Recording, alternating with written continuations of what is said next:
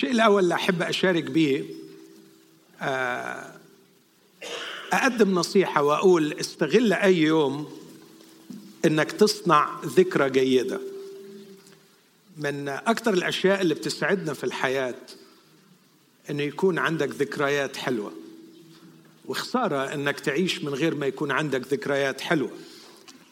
بس الذكريات الحلوة لا تهبط علينا من السماء لكن نحن الذين نصنعها. فإذا عندك فرصة اليوم تعمل شيء يصبح مع الأيام ذكرى حلوة ما تضيعش الفرصة. لأنه أنا النهاردة بتذكر من 26 سنة أو 25 سنة الشباب الحلو اللي الرب شرفني بالخدمة وسطيهم والأيام الجميلة في المكان العجيب الغريب اللي رحناه والغلاية انفجرت في الغرفة اللي أنا كنت مقيم فيها. والبرد الشديد اللي كنا عايشين فيه لكن أتذكر الخدمات اللي الرب ادهاني عن القداسة وسط هؤلاء الشباب من 25 سنة. بعضهم كانوا أولاد صغار اليوم رجال بعضهم كانوا شباب اليوم أباء وأمهات. فلما بفتكر هذا الأمر ببتهج. وأنا أعتقد اليوم عندنا فرصة أن نصنع ذكريات جيدة أيضا. فلما تقابل أخوك ما تضيعش الفرصة. ما تحكيش كلام صغير ما تعملش أي شيء ملوش لازمة. لكن استغل الفرصة أنك تعمل ذكرى جيدة. قد تأتي عليك أيام لا يكون عندك مصدر للسعادة إلا الذكريات الجيدة. الأمر الثاني وجودي معكم في هذا الصباح بالنسبة لي يعني شيئا روحيا وليس فقط شيئا نفسيا وهو روعة الحق المسيحي في تخطيه للخلفيات العرقية والطائفية والعقائدية. الحق المسيحي أقوى من كل هذه الاختلافات حيث ليس بربري ولا سكيسي لا عبد ولا حر لكن المسيح الكل وفي الكل. يعطينا الرب نعمة هذا النضوج الروحي لكي ما لا نحرم من هذه المتعة. أنا أعتقد أنه يحرمون أنفسهم من أروع مصدر للبنيان الروحي. من يحصرون أنفسهم في أطر طائفية أو عرقية. لكن جسد المسيح أروع وأشمل وأوسع. ومن يعزل نفسه ويحصر نفسه يحرم نفسه من أكبر مصدر للبنيان الروحي. تعودت مؤخرا أني أعود إلى تقليد قديم في الكنيسة الأولى وبعض التقاليد جيدة فنحن لسنا ضد التقليد بصفة عامة لكن إذا كان التقليد جيدا من الممكن أن نتبعه والتقليد هو أن نقف عندما نسمع كلمة الله. فإذا كان هذا لا يزعجكم.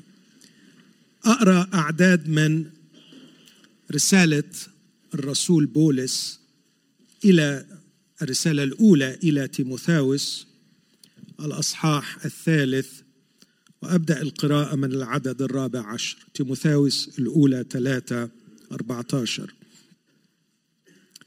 هذا أكتبه إليك. راجيا أن آتي إليك عن قريب. ولكن إن كنت أبطئ فلكي تعلم كيف يجب أن تتصرف في بيت الله الذي هو كنيسة الله الحي عمود الحق وقاعدته. وبالإجماع عظيم هو سر التقوى. الله ظهر في الجسد تبرر في الروح تراءى لملائكة كرز به بين الأمم. اومن به في العالم. رفع في المجد. آمين. هذه هي كلمة الرب. شكرا له. تفضلوا.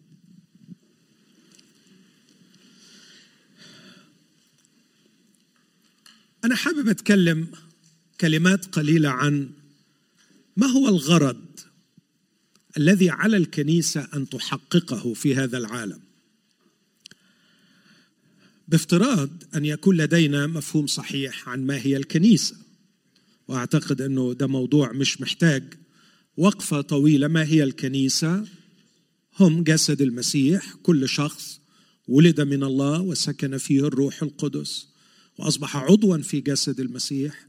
هؤلاء معا يكونون كنيسة الله يكونون جسد المسيح. فالكنيسة ليست الطائفة الكنيسة ليست الخدام الكنيسة ليست المباني لكن الكنيسة هم الحجارة الحية مبنيين معا حجارة حية بيتا روحيا كهنوتا مقدسا. أنا وأنتم يا إخوتي كنيسة الله في هذا المكان. والسؤال هي الكنيسة موجودة ليه؟ إيه لازمة وجودها في الدنيا؟ ما هو الغرض الذي على الكنيسة أن تحققه في فترة وجودها على الأرض. ده سؤال مهم أعتقد لأنه أعتقد إن الإجابة الصحيحة عن هذا السؤال ستوجهنا في كثير من القرارات وكثير من الاختيارات وستكون أيضا نبراسا أو سراجا لنا في سلوكياتنا كيف نتصرف. نحتاج أن نعرف ما هو الغرض الذي وجدت الكنيسة من اجله على الأرض. الإجابة ممكن تكون طويلة وكبيرة لكن أنا هختصر في شيء أو شيئين بالكثير. لكن قبل ما أجاوب عن السؤال ده كيف تحقق الكنيسة؟ أو ما هو الغرض الذي وجدت لاجله الكنيسة؟ وكيف تحقق هذا الغرض؟ أحب أقول أمرين أتمنى إن إحنا نفكر فيهم كوسيلة لإصلاح الفكر لأنه عانيت شخصيا كثيرا من إني أقدم معلومة صحيحة لكن التعامل مع المعلومة لا يكون صحيحا لأن طريقة التفكير أحيانا بتكون غير صحيحة. فمحتاجين شوية إن إحنا نضبط كمان طريقة تفكيرنا. فخلوني أقدم نصيحتين في تعديل طرق تفكيرنا. النصيحة الأولى دعونا نكثر التفكير في المألوف والمعتاد. دعونا نكثر التفكير في المألوف والمعتاد. مرات كثيرة نستسلم لأشياء مألوفة ومعتادة والمبرر الوحيد الذي يجعلنا نقبلها أنها معتادة وقد تكون خاطئة. قد تكون خاطئة. الحكاية سمعتها من أمي قديما. قالت لي واحدة اتجوزت واحد وبعدين كان بيحب الستيك. فكان يجيب لها حتة الستيك علشان تشويها له. فكانت تعمل حاجة غريبة تقطعها من هنا ومن هنا. وعمرها ما شوت له الستيك زي ما هو. لازم تطير تلت من هنا أو تطير جزء من هنا وتطير جزء من هنا. فمره ورا مرة كان يسألها ليه حبيبتي بتعمل كده؟ تقول له هو بيتشوي كده الستيك بيتشوي كده لازم يتقطع من هنا ويتقطع من هنا. لا حبيبتي بس إحنا كنا بنشوي حتة الستيك على بعضيها وكانت بتبقى برضه حلوة يعني.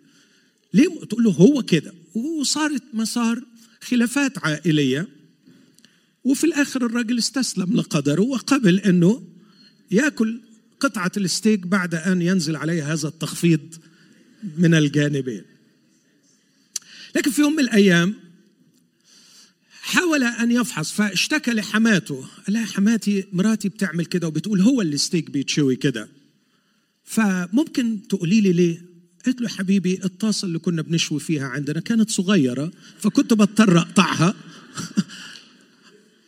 علشان قطعة الستيك تكفي الطاسة الصغيرة بتاعتنا. إنها كارثة. كارثة حقيقية لما ترسي على حتة الستيك مش مشكلة. ناكل الستيك صغير زي بعضه. لكن أحيانا هناك أشياء نمارسها ونتكلف من أجلها الكثير وقد نضحي بالآخرين بسببها. لمجرد مبرر واحد أنها مألوفة ومعتادة. ولم نستوقف أنفسنا لكي نفكر من أين جاء هذا. لماذا نفعل هذا؟ لماذا نتصرف هكذا؟ إخوتي الأحباء خلوني أقول لكم بقلب محب مخلص. أشياء كثيرة في حياتنا ستتغير. للأفضل إذا استوقفنا أنفسنا وناقشنا المألوف والمعتاد.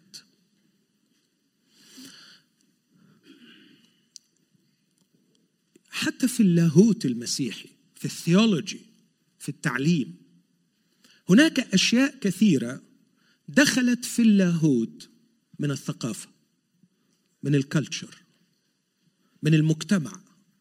ومع الوقت صارت هذه الأشياء مقدسات.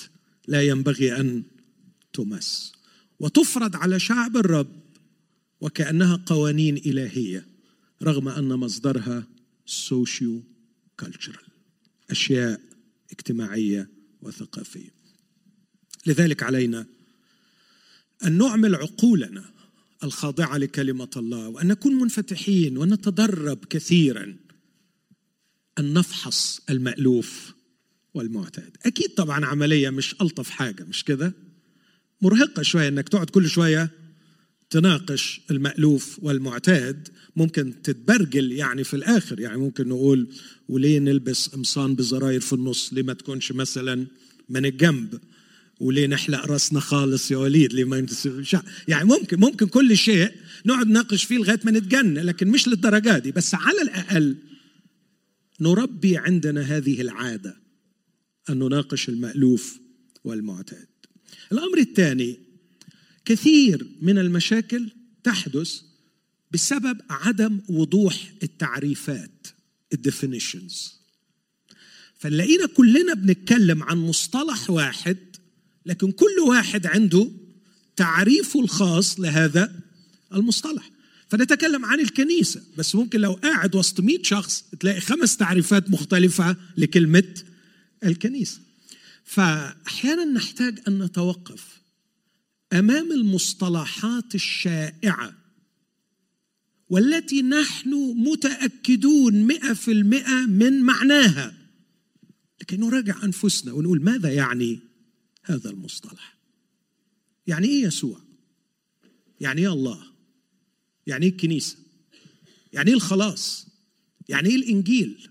يا حتى هذه الكلمات التي أصبحت يعني في جوهر إيماننا المسيحي نحتاج أن نتوقف لكي نسأل عن التعريف. What is the definition? Yes. Definitions are very important. ولابد أن يكون عندنا تعريفات واضحة وصريحة. وساعتها نحتاج إلى نقطة مرجعية نقيس عليها ما هو التعريف الصحيح. لو أنا عندي تعريف يختلف عن تعريفك نحتاج إلى نقطة مرجعية وأعتقد أن النقطة المرجعية هي كلمة الله. دي المقدمة. في ضوء هذا المنهج من التفكير مناقشة المعتاد والمألوف وإعادة تصحيح التعريفات أسأل هذا السؤال ما هو غرض وجود الكنيسة على الأرض؟ وكيف نحقق هذا الغرض؟ باختصار شديد من وجهة نظري الضعيفة غرض وجود الكنيسة على الأرض تعمل حاجة واحدة تقدم المسيح للعالم. أحبائي الكنيسة لا تملك أي شيء سوى المسيح. والعالم في الواقع لا يحتاج إلى أي شيء إلا المسيح. الخلاص ليس بعقيدة. الخلاص ليس بكتاب. الخلاص ليس بحدث أو بفعل الخلاص بشخص. اسمه يسوع. هذا هو غرض وجود الكنيسة. لقد أتعبنا أنفسنا في أشياء كثيرة ونحن نجتهد. ماذا تفعل الكنيسة؟ ماذا ما هي الأنشطة الذي ينبغي أن تفعلها الكنيسة؟ ما الذي ينبغي أن نفعله في اجتماعاتنا وخارج اجتماعاتنا؟ ما الذي ينبغي أن نشارك فيه؟ وما الذي لا ينبغي أن نشارك فيه؟ بعد أن نسينا هذا الأمر العظيم الكنيسة لا قيمة لوجودها إن كانت لا تقدم المسيح. والعالم في ظلام تام ويحتاج إلى المسيح. الكتاب المقدس بدون المسيح لا يخلص. فإذا شرحنا الكتاب المقدس للعالم كله ولم نقدم لهم المسيح الكتاب لن يخلص المسيح هو الذي يخلص. الرب يسوع قال لليهود مرة أنتم تفتشون الكتب. وحسنا تفعلون ده المعنى شرح الآية فتشوا الكتب. لأنكم تظنون أن لكم فيها حياة. القراءة الأدق مش صيغة أمر لكن أنتم تفتشون الكتب لأنكم تظنون أن لكم فيها حياة وهذا حسن. لكن مش بتاخدوا بالكم من الجزء الأخير مش بتاخدوا بالكم من الأمر العظيم وهي تشهد لي. ولكنكم لا تريدوا أن تأتوا إلي لتكون لكم حياة. ويوحنا يقول إن شهادة يسوع هي روح النبوة. النبوة اللي هي كلمة الله. فكلمة الله بدون شخص يسوع كأنه جسد بلا روح. فمرات نرهق أنفسنا كثيرا في شرح الكتاب ويغيب عننا إن إحنا بنشرح الكتاب عشان نقدم يسوع وعشان نعيش يسوع وعشان نحب يسوع وعشان نعبد يسوع وعشان نكرم يسوع وعلشان فعلا العالم حولنا مش محتاج غير ليسوع. إخوتي العالم يحتاج إلى مخلص والخلاص لن يأتي بحدث أو بفكر لكن الخلاص سيأتي بشخص وهذا الشخص هو يسوع المسيح. هو ده الغرض باختصار شديد. كيف نحقق هذا الغرض؟ كيف نحققه؟ أعتقد إن إحنا محتاجين أمرين. الأمر الأول نحتاج إلى ال authenticity و I mean بال authenticity المصداقية أو ترجمة بالعربية أدق الأصالة. أو بلغة النفي إن ما نكونش fake بلغة تاني ما نكونش بنمثل. خدوا بالكم النص اللي قريناه.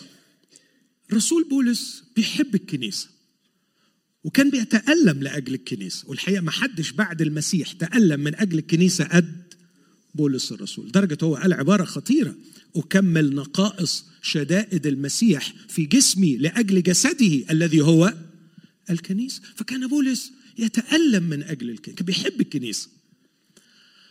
ويبعت جوابات يبعت جواب للكنيسة دي ويبعت جواب للكنيسة دي ويبعت جواب رسالة لكنيسه يوبخهم ويبعت رسالة لكنيسه يشجعها. وعايز يخلي الكنيسة دايما في أفضل وضع. يعني لو بولس وسطينا الأيام دي كان هيبعت رسالة إلى كنيسة الله في مونتريال وهيبعت كلام كتير لأنه بيحب الكنيسة. بس في أفسس كان قلقان على الكنيسة وهو لما جمع الأسوس آخر مرة وقابلهم قال لهم أنا خايف لأنه هتحصل حاجات مش كويسة.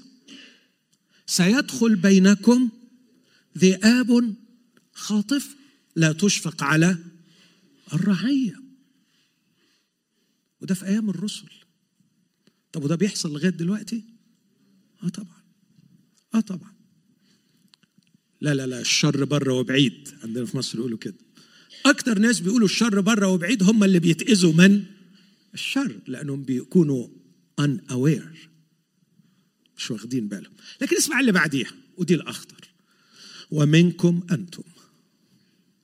ده بيكلم مين؟ خصوص الكنيسة. ومنكم أنتم. سيقوم رجال يتكلمون بأمور ملتوية. ليجتذبوا التلاميذ وراءهم. تخيل تخيل مصيبة. وسر المصيبة هنا هي في حرف حرفي الهاء والميم وراءهم. إنه يريد أن يكون المركز فيجذب التلاميذ وراءه. أتذكر أني كنت بقرأ أحد التفسيرات لواحد من المفسرين قال تعبير كسر قلبي. قال بولس بعد ما خطب هذا الخطاب في ميليتوس للقصوص قال لهم إن أنتم مش هتشوفوا وجه تاني. فبكوا. بكوا جميعا. المفسر الجميل ده قال الحقيقة أنا كان نفسي يبكوا من حاجة تاني مش يبكوا إنهم مش هيشوفوا بولس. كان المفروض يبكوا بكاء مرا. لما بولس بيقول لهم منكم سيقوم رجال يتكلمون بأمور ملتوية. أنا بتخيل نفسي الحقيقة في هذا الموقف لو حصل فعلا إن أنا مجتمع مع الرسول بولس وإحنا مسؤولين عن خدمة وبعدين الرسول بولس قال منكم أنتوا اللي قاعدين قدامي سيقوم رجال يتكلمون بأمور ملتوية يكتذب التلاميذ. ده أنا هصرخ أقول له يا رب الحقني لئلا أكون أنا. ده اللي حصل ساعة الرب يسوع. لما قال لهم الحق أقول لكم واحد منكم سيسلمني. تلاميذ خافوا وكل واحد ابتدى يسأل ويقول له هل أنا يا سيد؟ لكن للأسف ما بكوش ولهذا اندثرت الكنيسة في أفسس. واحدة من الأشياء المؤلمة عندما أذهب إلى أفسس الآن في تركيا. لا توجد كنيسة ولا توجد مسيحية. ودي اللي تنبأ عنها السيد نفسه. لما قال له عندي عليك يا ملك كنيسة أفسس أنك تركت محبتك الأولى فتوب وإلا أتيك عن قريب وأزحزح منارتك مش هيبقى في كنيسة. وحصل. وما فيش كنيسة هناك. وانطفأ النور هناك. لكن بولس وهو في هذا التخوف راح باعت الرسالة بتاعة تيموثاوس. لأنه كان سايب تيموثاوس في مدينة أفسس في كنيسة أفسس علشان يهتم بالكنيسة هناك. ففي إطار هذه الرسالة وهو بيعلمه مين القصوص اللي ينبغي أن يختاروا وإزاي تدار الكنيسة بعت له في إطار هذه الرسالة يقول له إن كنت أبطئ لكني أكتب إليك لكي تعرف كيف يجب أن تتصرف في بيت الله. وبعدين يعرفها كنيسة الله الحي. يا على جمال الرسول ده. بص التعريف. كنيسة. خدتوا بالكم من القراءة؟ في 3 14 كيف يجب أن تتصرف؟ في بيت الله. الذي هو كنيسة الله. ممكن نقول العبارتين دول مع بعض. بيت الله. الذي هو كنيسة الله. اسمحوا لي أقولها بالمصري البلدي. يعني مش بيت أبوك. يعني مش بيت أهلك. يعني مش بيتك. يعني مش كنيستك. الكنيسة كنيسة الله. والبيت بيت الله. وعلينا أن نتصرف بأدب. بأدب. لأنه ده مش بيتي. ولا بيت أبويا. لكن مرات نتعامل مع الكنيسة كأنها العزبة اللي ورثناها من أهلنا. عيب. هؤلاء الأفراد قديسين وأفاضل وكل منهم سيجلس على عرش في يوم من الأيام. دول أولاد الله والبيت بيت الله والكنيسة كنيسة الله واللي عايز يخدمهم لازم يكون عنده أدب. ويتعامل بحرص لكي تعرف كيف يجب أن تتصرف. إزاي تعرف تسلك بأخلاق وبأدب؟ لأن أنت بتتعامل في منطقة خطر. البيت ده بيت الله. لما أدخل بيت محترم بيت كبير ببقى متوتر.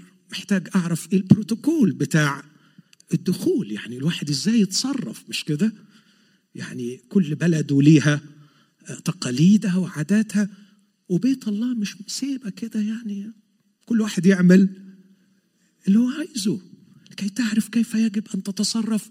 لكن أراد إنه يخلق فيه الهيبة ويوضح الحقيقة من البداية بهذه التسمية المتكررة مرتين. بيت الله كنيسة الله. وبعدين يقول له حاجتين كنيسة الله الحي.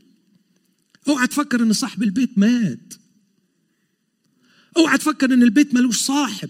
ده ليه صاحب وصاحبه الحي هي كنيسة الله الحي. هو يعني علشان مش موجود قدام عينينا بالجسد دلوقتي نعمل اللي إحنا بدنا فيه. فوق خلي بالك حاسب انها بيت الله مش بيتك انها كنيسة الله مش كنيستك. وهي كنيسة الله الحي صاحبها حي. وموجود. وليه الحق إنه يسود ويملك ويحكم ويؤمر ويوصي ويرسم وعلى الجميع أن يخضع لصاحب البيت ورب البيت. بيت الله كنيسة الله الحي. وبعدين يجي الوصف الثالث روعة عمود الحق. وقاعدته. حبيبي على روعة الكلام. يتخيل قاعدة خرسانية قوية يقف عليها عمودا صلبا عظيما عاليا. وعلى هذه القاعدة التي يقف عليها العمود يرفرف على القمة راية الحق والحق هو يسوع. إن العالم يحتاج أن يرى هذه الراية يحتاج أن يرى هذا الشخص اللي اسمه يسوع. على فكرة العالم لا يحتاج إلى مواهبك والعالم لا يحتاج إلى علمك والعالم لا يحتاج إلى فصاحتك أو قدراتك العالم لا يحتاج إلا لشيء واحد لشخص يسوع المسيح. هو ده احتياج الناس. العالم مش محتاج خادم ما حصلش. العالم مش محتاج العالم مش محتاج مبشر ولا كارز يعني ذو موهبة unprecedented no no no no no no العالم مش محتاج يعني قدرة جبارة عقلية جبارة ولا علم جبار. أبدا أبدا. العالم محتاج لشخص يسوع. والكنيسة المفروض ما بتعملش أي حاجة غير إنها تقدم للعالم يسوع. يسوع. هو الراجل ده اللي قال في يوم من الأيام لم أعزم أن أعرف بينكم شيئا إلا يسوع وإياه مصلوبا. أحبائي صدقوني لقد شرفني الرب أن أجوب بقاع الأرض ولا سيما في عالمنا العربي وفي شرقنا الأوسط. الأراضي تصرخ طلبا ليسوع. البيوت عطشانة ليسوع. العقول من القصور وإلى العشش والأكواخ تحتاج إلى يسوع. لقد دخلت في بلادنا العربية قصور ودخلت أكواخ ووجدت العامل المشترك الوحيد هو الاحتياج لشخص يسوع المسيح. وهو بيوصل على فكرة وهو واصل لحتت كتير. بس الكنيسة من خيبتها مش عارفة توصله لحتت تانية كتير. في ناس كتير بتصرخ وبتقول اعبر إلينا وأعنا عطشانين ليسوع. بس الكنيسة مش فاضية مشغولة بحاجات كتير. لكن تاني أقول وصف الكنيسة بتخيل قاعدة ضخمة يقف عليها عمود عالي قوي وعلى هذا العمود راية ترفرف. والراية هي الحق والحق هو يسوع المسيح الذي قال عن نفسه أنا هو الطريق والحق والحياة. the capital T truth حط truth كتير قوي بس the capital the only capital T truth is Christ. الوحيد اللي يتحط ب capital T أنا هو الطريق والحق. اللي بيسبحوه في سفر الرؤيا أيها الرب الإله القدوس الحق. هذا يقوله القدوس الحق. هنا تيجي النقطة الخطيرة اللي قلتها من شوية واللي يمكن فقدتوني فيها. لما أقدم الحق Who is the truth. I have to be true person. ومن هنا تيجي أهمية الأوثنتسيتي أنا بحكي إنجلش عشان الشباب لكن أترجم بالعربي. إذا كنت أنا هقدم الحق المفروض أن أنا أكون شخص حقيقي. حقيقي. شخص جنون اوثنتيك ما بكذبش بممثلش بستغرب لما الناس تحكي يا وليد عن الحق والأصالة. كتير ينصرف الكلام أو الفكر إلى الكلام اللي بنقوله. بس على فكرة آخر حاجة تكشف الأوثنتسيتي هي الكلام. في حاجات كتيرة قوي بتكشف الأوثنتسيتي تكشف المصداقية.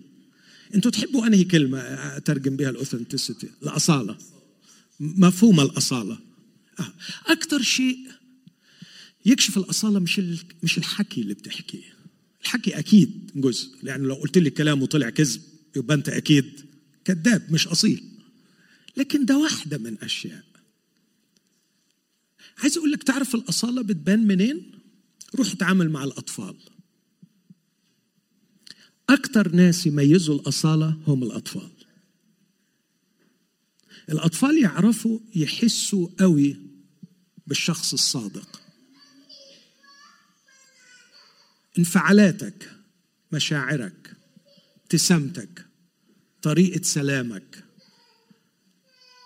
حكيك حبك زعلك غضبك مجاملتك عتابك كل شيء تقوله كل شيء تفعله. كل شيء يظهر عليك أردت أو لم ترد يكشف شيئا عن أصالتك. والناس بتحس بالأصالة أحيانا بدون الحكي والكلام.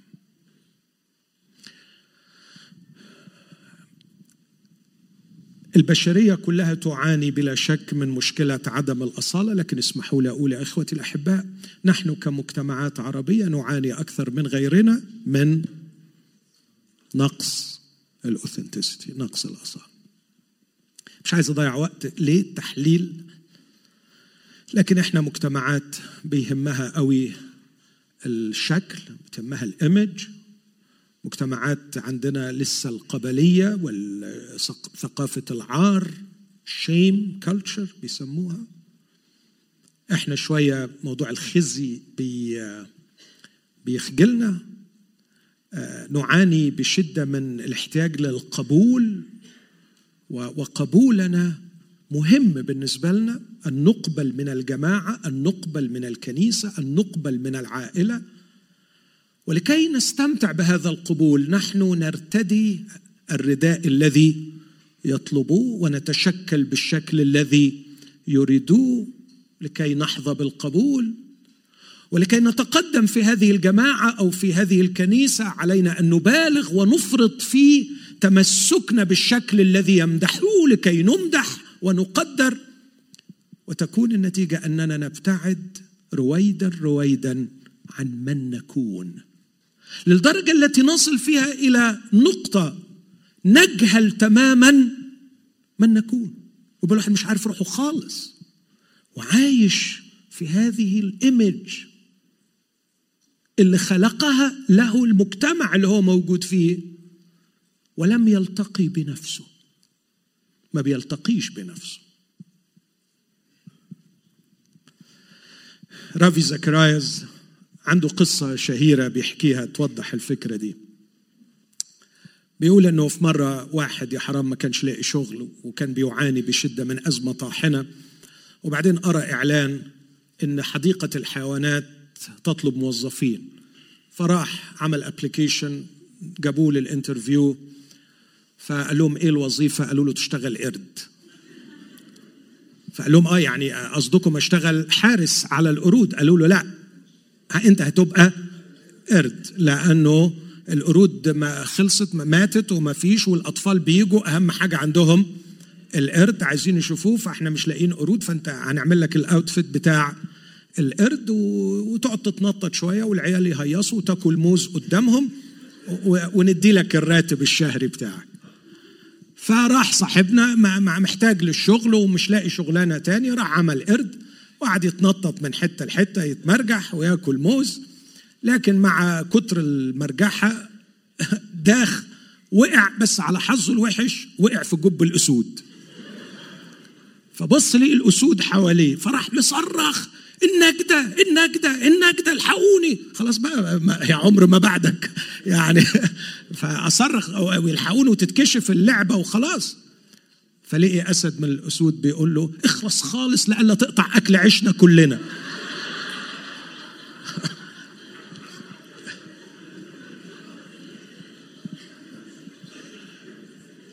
اخلص خالص شطب كلنا هنفقد الوظيفة بتاعتنا. فالفكرة إن ده عامل قرد وده عامل أسد ولا ده قرد ولا ده أسد. مرات كتيرة في الكنيسة واحد عامل قرد واحد عامل أسد وفي الحقيقة لا القرد قرد ولا الأسد أسد. كله بيمثل على بعضه. بس أكل العيش يخلينا نستمر في التمثيلية. فأخويا بي pretend إنه قديس. وأنا عارف إنه مش قديس ولا حاجة. بس أنا كمان لأني pretending حاجة تاني إن أنا مثلا جهبز في المعرفة. عارفين يعني إيه جهبز؟ أنا مش فاهم معناها بالعربي يعني بس بس هي معناها إنه يعني يعني حاجة كبيرة قوي يعني. آه. فأخويا بيعطي هذا الانطباع عن نفسه أنه قديس وأنا بعطي انطباع عن نفسي إن أنا بعرف اللي محدش عارفه. أنا فاهم إن هو بيمثل إن هو قديس ولا قديس ولا حاجة دي مراته طلع عينها منه ومغلب عياله. أنا فاهم كده كويس بس لأن أنا عايزه يقبل كمان التمثيلية اللي أنا بعملها إنه يشوفني جهبز ما حصلش. بنلعب اللعبة مع بعض. شيء مخيف يا أحبائي شيء مؤلم للغاية. هل يليق يا إخوتي بقديسين وأفاضل إن إحنا نعيش مع بعض سنين هذا عددها؟ كل واحد فينا لابس له اوتفيت كل واحد فينا لابس له شكل. طب وبعدين وآخرتها إيه طب المصيبة دي؟ دي مصيبة فعلا. طب وآخرتها إيه؟ طب وهنحقق الغرض إزاي؟ يا إخوتي شغلتنا الحقيقية عمود الحق. إزاي نوصل الحق وإحنا مش حقيقيين؟ انساش في مرة كنت في تركيا وبعدين لقيت ساعات معروضة للبيع. ساعات رولكس معروضة في الشارع. فطبعا على طول عرفت إن دي فيك. ودي حاجة حقيقية حصلت معايا فعلا. وبعدين مسكت الساعة شكلها طبعا روعة بس سعرها رخيص. ففهمت إنها فيك. فسبتها ورحت محل تاني مش معروضة في الشارع معروضة في فاترينا كده محترمة. رولكس برضه بس السعر أغلى شوية. فبقول للراجل يعني صاحبك اللي قبلك بشوية عارضها بسعر أقل كتير وهي بتاعته فيك وأنا أعتقد إن دي برضه فيك قال لي no this is genuine فيك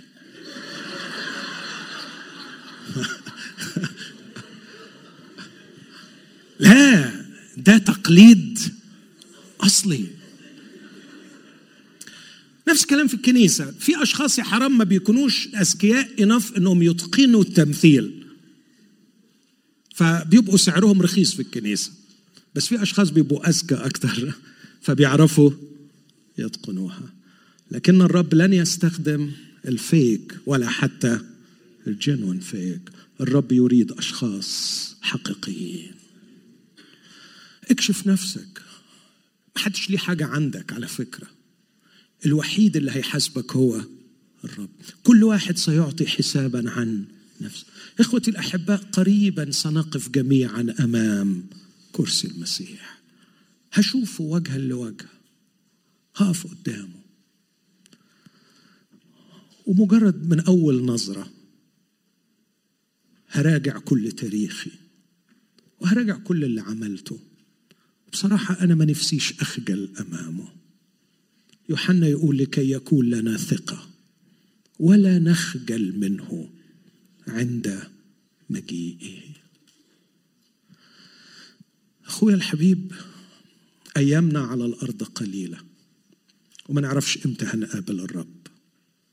أو ما نعرفش إمتى ما نعرفش إزاي بس أكيد هنقابله. صح. الشيء الوحيد اللي عندنا يقين من جهته إن في يوم من الأيام هقف قدامه وهيبص في عينيا. مش عايز أخجل.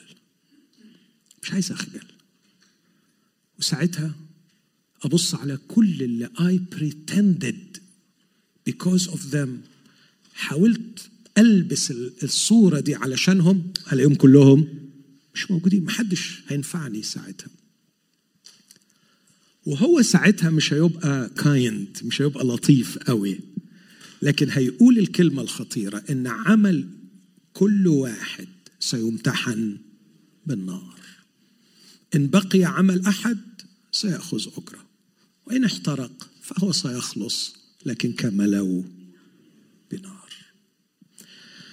رب يدينا أحبائي أن نفهم أن أعظم وسيلة تحقق بها الكنيسة غرضها ألا وهو تقديم المسيح للناس أن نكون أشخاص حقيقيين. اوثنتك لدينا أصالة. ودي تيجي من خلال حاجتين. اللقاء بالله في محضره والصراحة والأمانة في علاقتنا بعضنا ببعض. نحتاج كمؤمنين أن نكون قريبين في الشركة مع بعض. ونفتح قلوبنا لبعض ونكشف ضعفاتنا لبعض وأستفيد من خبرة إخواتي. وعلى فكرة عايز أقول لك على خبر حلو. ما فيش خطية أنت وقعت فيها إلا واخواتك وقعوا فيها. خدها مني من الآخر كده. أنا بيدخلوا عندي يقعد ده يحكي ويبقى موطي راسه ومكسوف ويقول لي عملت مصيبة. يطلع يدخل اللي بعده اللي هو الأولاني خايف منه يحكي نفس المصيبة. يعني فخدها مني ثقة ما في شيء أنت وقعت فيه إلا وإخواتك وقعوا فيه. فمفيش داعي تخبي اعترفوا بعضكم لبعض بالسلام لكن في نفس الوقت متسلحين اقبلوا بعضكم بعضا. كما قبلنا المسيح لمجد الله. الله قبلني بلا قيد ولا شرط وأنت عليك أن تقبلني. ما انساش ابدا الحكاية دي اتكررت عشرات المرات. تيجي أخت أو يجي أخ ويقول لي أخ مار أنا عايز أحكي لك شيء. وبابا على طول فهمت من منظر دخلته هو داخل موطي راسه والنغمه الصوت ومنظر عينيه على طول بفهم إنه جاي يحكي لي مصيبة عملها. بس كتير منهم حبايبي قبل ما يبدأ يحكي يقول لي بس ليه رجاء عندك؟ بعد ما أحكي لك ما تحتقرنيش. تكرر الأمر ده معايا عشرات المرات وأقول الصدق أمام الرب. ما من مرة اتقالت لي الكلمة دي إلا وما قدرتش أمسك دموعي ألاقي نفسي أبكي وأقول للأخ أو الأخت لو احتقرتك لا أستحق أن أكون خادما للمسيح. في اليوم اللي تقل فيه في نظري علشان غلطت هو ده اليوم اللي أكف فيه عن أن أكون خادما. تتسحب مني الرخصة. خلاص. I will never be خادم ليسوع المسيح. إذا أنت قليت في عينيا بسبب خطأك. ينبغي أن تكون الكنيسة دائرة شركة نجلس فيها بعضنا مع بعض ونصارح بعضنا بعض ونحكي أحدنا للآخر. همومنا ألامنا ضعفاتنا أشواقنا أحلامنا نجاحاتنا. نحكي نجاحاتنا. ون celebrate together نحتفل ببعض بأخ لينا نجح. ونبكي بعضنا أيضا مع بعض على أخ فشل وهكذا ننمو روحيا ونبقى حقيقيين. أمين. نخلع ال outfits ونرميها ونكون في حالة أصالة. هتبقى بركة كبيرة جدا. آه معرفش الآلية لتنفيذ هذا تبقى إزاي. أعتقد إن إحنا نحتاج لقاءات شخصية بعضنا مع بعض. عشان كده كونوا مضيفين بعضكم بعضا بلا دمدمة. الاكتفاء بحضور الاجتماعات ودرس الكتاب مع إنه الاجتماعات رائعة ودرس الكتاب رائع لكن لا تكفي لتحقيق هذا الغرض. مرة كتبت هذه الكلمات بكررها كتير وهفضل أكررها. ندخل بوجوه شمعية ونتحرك حركات نمطية حتى نجلس في أماكننا المعتادة. نجلس بوقار فقد جئنا للعبادة. نجلس في انعزال. لا ندري بالجوار من عن اليمين أو من عن اليسار. لا سلام لا كلام لا حوار. نجلس في وقار فقد جئنا للعبادة. أذهاننا شاردة في كل شيء وعيوننا تحدق في اللا شيء. وينطلق القطار ويبدأ المشوار. شفاهنا تردد ما لم نفكر فيه ومشاعرنا منفصلة عن ما نؤديه. حتى يأتي الخبر السار توقف القطار وانتهى المشوار فنقف وللخلف ندور ثم انصراف على موعد بلقاء آخر واجتماع آخر لا يختلف عن سابقه. هل ده ينفع يا احبائي هل بالطريقة دي هنتبني وهنكبر وهنتغير؟ كلا. لكن الشركة كانوا يواظبون على الشركة. وبعدين تعليم الرسل والصلوات وكسر الخبز. أول شيء حطوا كانوا يواظبون بنفس واحدة على الشركة. العلاقة الانفتاح اعترف لك وتقبلني وانت بعدين تعترف لي وأقبلك. ونحب بعض ونقبل ونتدرب لأنه مرات أكتشف إني مش قادر أحبك. فأروح أعترف للرب خطيتي وأكبر علشان أقدر أحبك. أمين؟ الحاجة الثانية بسرعة شديدة جدا. إيه اللي نعمله علشان نحقق غرضنا ككنيسة؟ إنه نفكر في إنه في الأبدية هيكون للكنيسة شغلانة واحدة. الكنيسة وعاء. يحل فيها المسيح. وإلى أبد الآبدين هيكون شغلة الكنيسة في الأبدية to reflect to reveal the glory of Christ. عشان كده يقول في سفر الرؤيا رأيتها الكنيسة العروسة نازلة من عند الله ولها مجد الله. لاحظوا الله لا يعطي مجده لآخر لكن هو له المجد في الكنيسة في المسيح يسوع إلى جميع أجيال دهر دور فغالبا الكنيسة هتبقى عاملة زي حجر يشب باللوري ويسوع حالل فيها فكل اللي يبص عليها يشوف مين؟ يسوع. بس يشوفه من خلال اللي يشب بجمال وألوان وكمالات مختلفة. هو ده غرض الله من الكنيسة إن الكنيسة وعاء جميل جدا يحل فيه يسوع. هو ذا مسكن الله مع الناس. الله ساكن في الكنيسة وهي النهارده بيت الله كنيسة الله. فمجد الله يرى من خلال الكنيسة. والمجد يرى من خلال الكنيسة أي من خلال الأفراد المتحدين مع بعض. بس المجد يرى في الأفراد على قدر ما كل واحد فينا كفرد يفسح مجالا لحلول شخص المسيح فيه.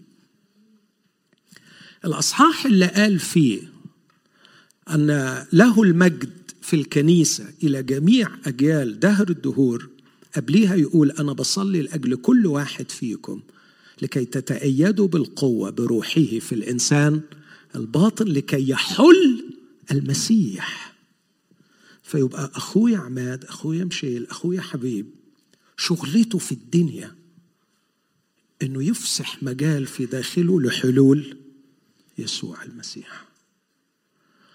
ويبقى المسيح في أخويا حبيب ظاهر بشكل غير اللي أنا شايف ظاهر في أخويا عماد غير اللي ظاهر فيه بس في كلهم ظاهر المسيح. بس طبقا لل personality بتاعت كل واحد المسيح ظاهر بجمال مختلف عن الآخر.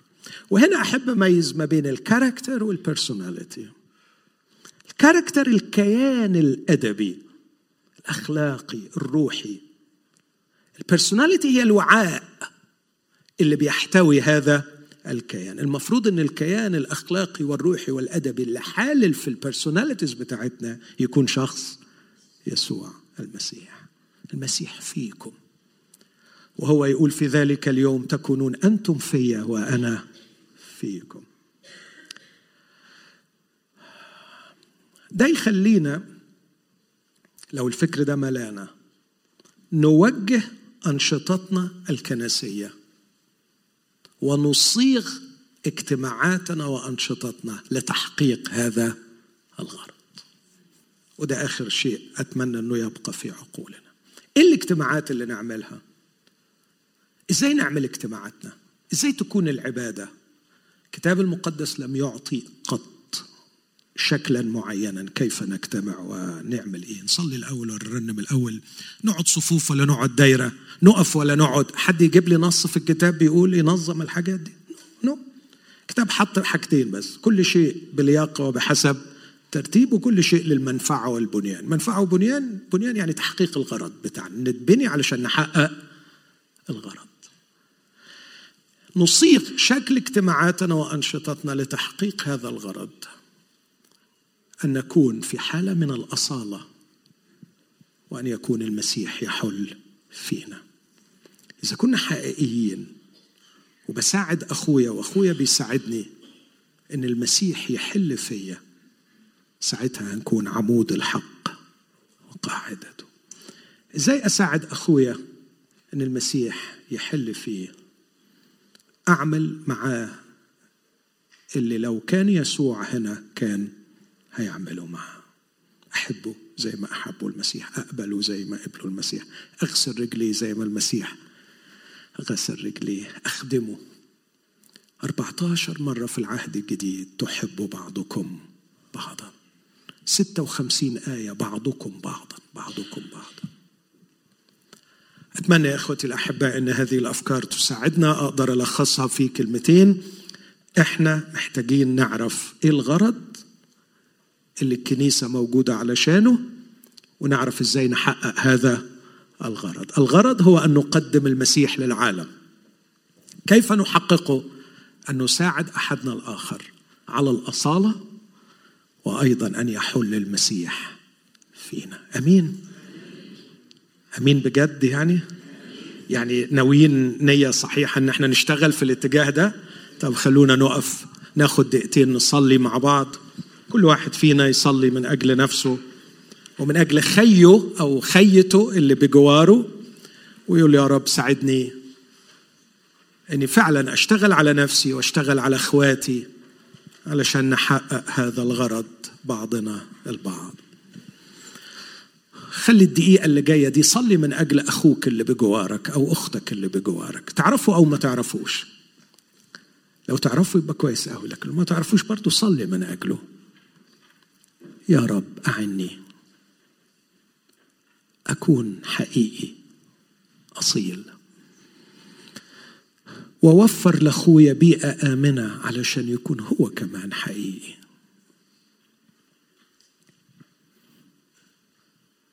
رب الحبيب يسوع استودعك نفسي وإخوتي. نحبك ونستمتع بحبك. تحل فينا ونوصل حبك لإخوتنا. ونستقبل حبك من إخوتنا. نفرح قلبك فترى من تعب نفسك وتشبع. نحقق غرضك ككنيسة بأن نصل بك إلى عالم محتاج إليك. اقبل يا رب واستجب. آمين.